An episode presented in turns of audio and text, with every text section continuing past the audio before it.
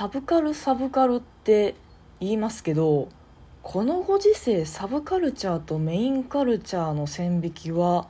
もうできないんじゃないかと思ってるんですよね。私のイメージなんですけどいわゆるサブカルチャーが好きな人サブカルチャーの世界に住んでる人っていうのはクイックジャパンを読んでガロを読んでインディーズバンドの曲を聴いてビレバンに通ってで服はなんか古着みたいな。まあ、服が古着なのは完全に私のイメージで全く関係ない話かなと思うんですけど、まあ、とはいえ流行ってるブランドメインの潮流にあるブランドの服は着ずになんかちょっと古めの昔流行った服であったりそういう古着個性的な私にしか着れない服コーディネートをするであったりももしかしたらサブカルチャーの一つなのかなと思いますけどまあそんなイメージがあるんですけど今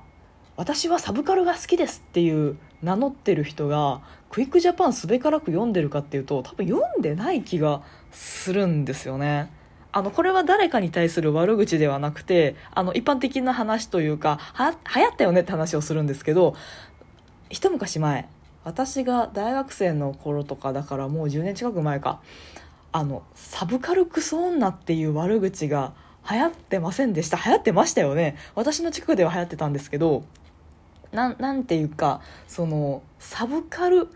きなんですよというのをファッションとしてかっこいいこととして言ってしまう。あのなんかメインの私流行りものとかよくわかんないんだけど知る人ぞ知るこれこれ知っててなんかあのちょっとみんなとは感性が違うのって言うために私はサブカルが好きですっていうタイプの人がなんか一時期増えててファッションサブカルだよね。あれ本当にサブカルチャーが好きなわけじゃなくて自分の感性自慢するというか自分は特別なんだって言いたいがためにサブカルを使ってるだけでしょ？みたいなそういう人を指して揶揄するためにサブカルクソ女みたいなのがあったことがあるんですけどなんかもうそれさえ成立しないようなじゃあ今のサブカルチャーって何なのさっていう感じがするんですよね。例えばアニメとかって本来的には子供が見るものだとして最初作られたわけですよ。まあね一応ね今度ルパン第6シリーズ始まりますけど一番初めの第1シリーズえっと緑のジャケットのルパンね。あのアニメのシリーズは実は日本最初の大人向けアニメなんじゃないかって言われてる話があるんですけどあれがすごいハードボイルドで子供が見てもそんなに面白くないんですよ。こう本当にななんでしょうねその渋めの映画おっさんが見るような映画のプロットがアニメになってるので多分お子様小学生とかが見たって特にあれを面白いとは思わないんですけど例えばすごい時計とかの本当に精巧に本物のデザインを正確にあのデザインしてそれをアニメに落とし込んだり車の造形とかもめちゃめちゃ丁寧に作ったりっていうのをしてるんですけど、まあ、子供見てもそのこだわりは分からんのですよ。だけどそれをアニメとして放映して大人にもアニメを見てもらおうっていうルパンの第一シリーズだったんですけど見事に失敗するんですよ。その頃はまだ時代が追いついてなくって大人がアニメを見るなんてそもそもそんな考え方が日本にないからみんなないから多分世界中にないからだから当然あアニメがやってるって言って子供が見るんですけどなんだ話がつまんねえおっさんばっか出てくんじゃんってなって滑って第一シリーズ終わっちゃうんですけど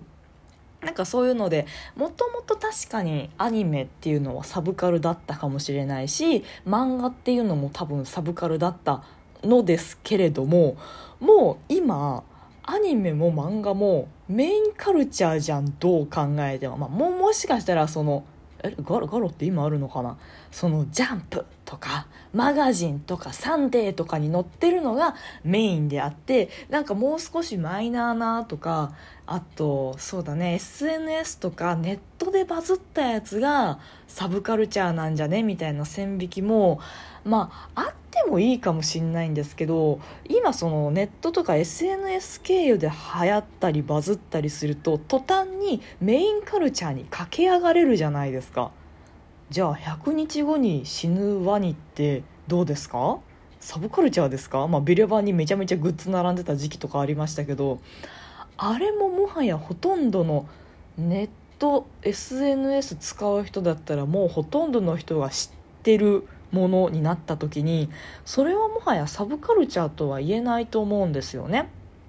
であとは「うっせぇわ」とかも多分ネットから始まって最初は一部の人が知ってるサブカルチャーだったと思うんですけど、まあ、流行りだしたら一気にメインカルチャーにダダダダってなってでまた次多分 Ado さんが次の曲を出してそれが売れたらメインカルチャーだし次の曲からはちょっとなんだろう聞く人が少なくなってきたなってなったらサブカルチャーにまた戻っていくというか。だからインディーズだからとかデビューしてるからとかそういうレーベルがついてるからとか出版社から出版されたからとかそういう客観的な基準ではメインとサブを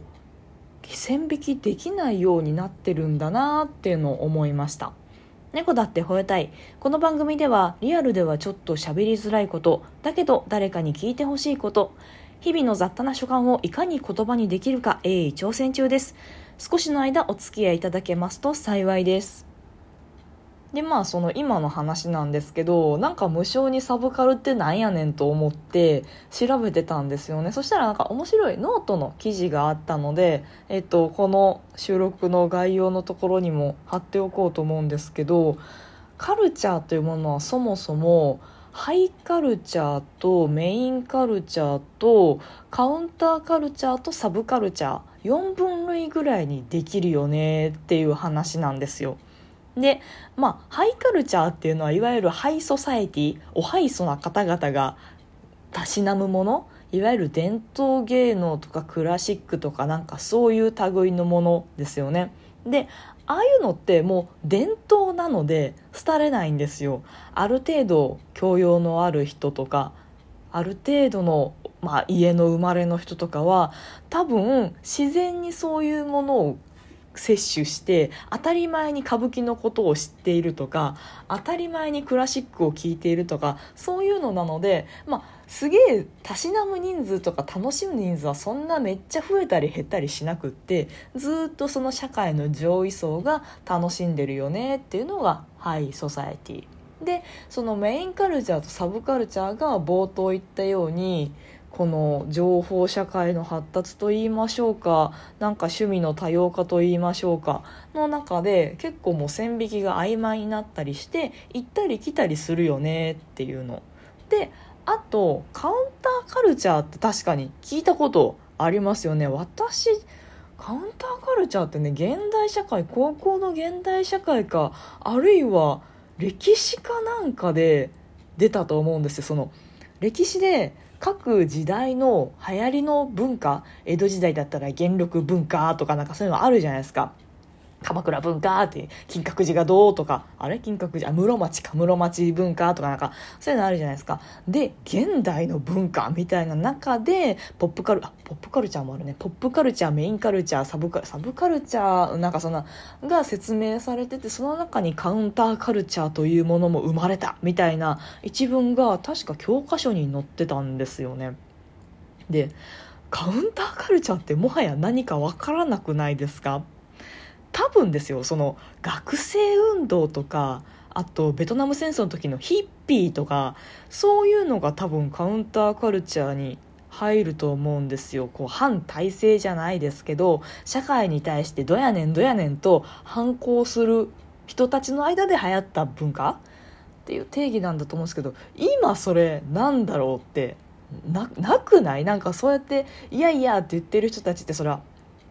いるかもしれない。です文化として成り立ってるかっていうとそんなにこうピンとこないんですよね。であのその記事の中で言われてたのがすげえ面白いなと思ったのが NHK をぶっ壊す党がカウンターカルチャーじゃねえかって書いてあったんですよね。あ確かにと思って。NHK ってあの不動のメインカルチャーなんですよね。そういう意味で言うと。国のお金で作ってて正しいことしか言わないのでで誰もまあたまには失敗もあるかもしれないですけど基本的にはあれは全て主役というか中心の文化なんですよね。なのであれをぶっ壊すって言ってる立花さんは確かにカウンターカルチャーの担い手かもしれないと思ってすごい面白いと思ったんですよね。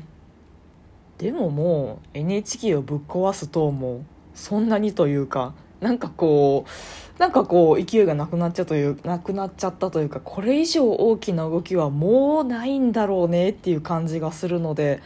現代のカウンターカルチャーっていうのはこのまま消えゆくのかもしれないですね。そのメインカルチャーサブカルチャーの境目がなくなったよね。そのインターネットができてこう流行るものはすぐ流行ってまた廃れてっていうのになったよねなんですけど。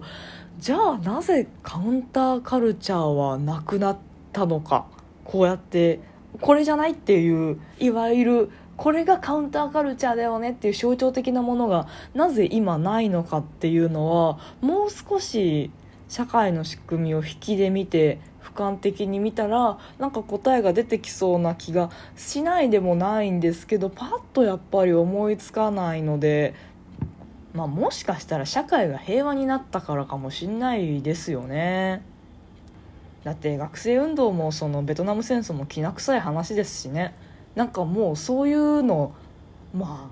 あまあないのかな？どうなんでしょう？なんか最近そのキトラボックス池澤夏樹のキトラボックス読んだりゴールデンカムイ読んだりしてるからなんかその少数民族 VS 体制みたいなのは見るっちゃ見るんですけどじゃあその少数民族側の文化がカウンターカルチャーとして法開花しているかっていうとそういう社会になってないですよねそういう世界に。不思議ですね。てなところで今日もお付き合いいただいてありがとうございました。トークが面白いなと思った方はリアクションボタンを。番組フォローがまだの方は番組フォローもぜひお願いします。ということでまたお会いしましょう。バイバイ。またね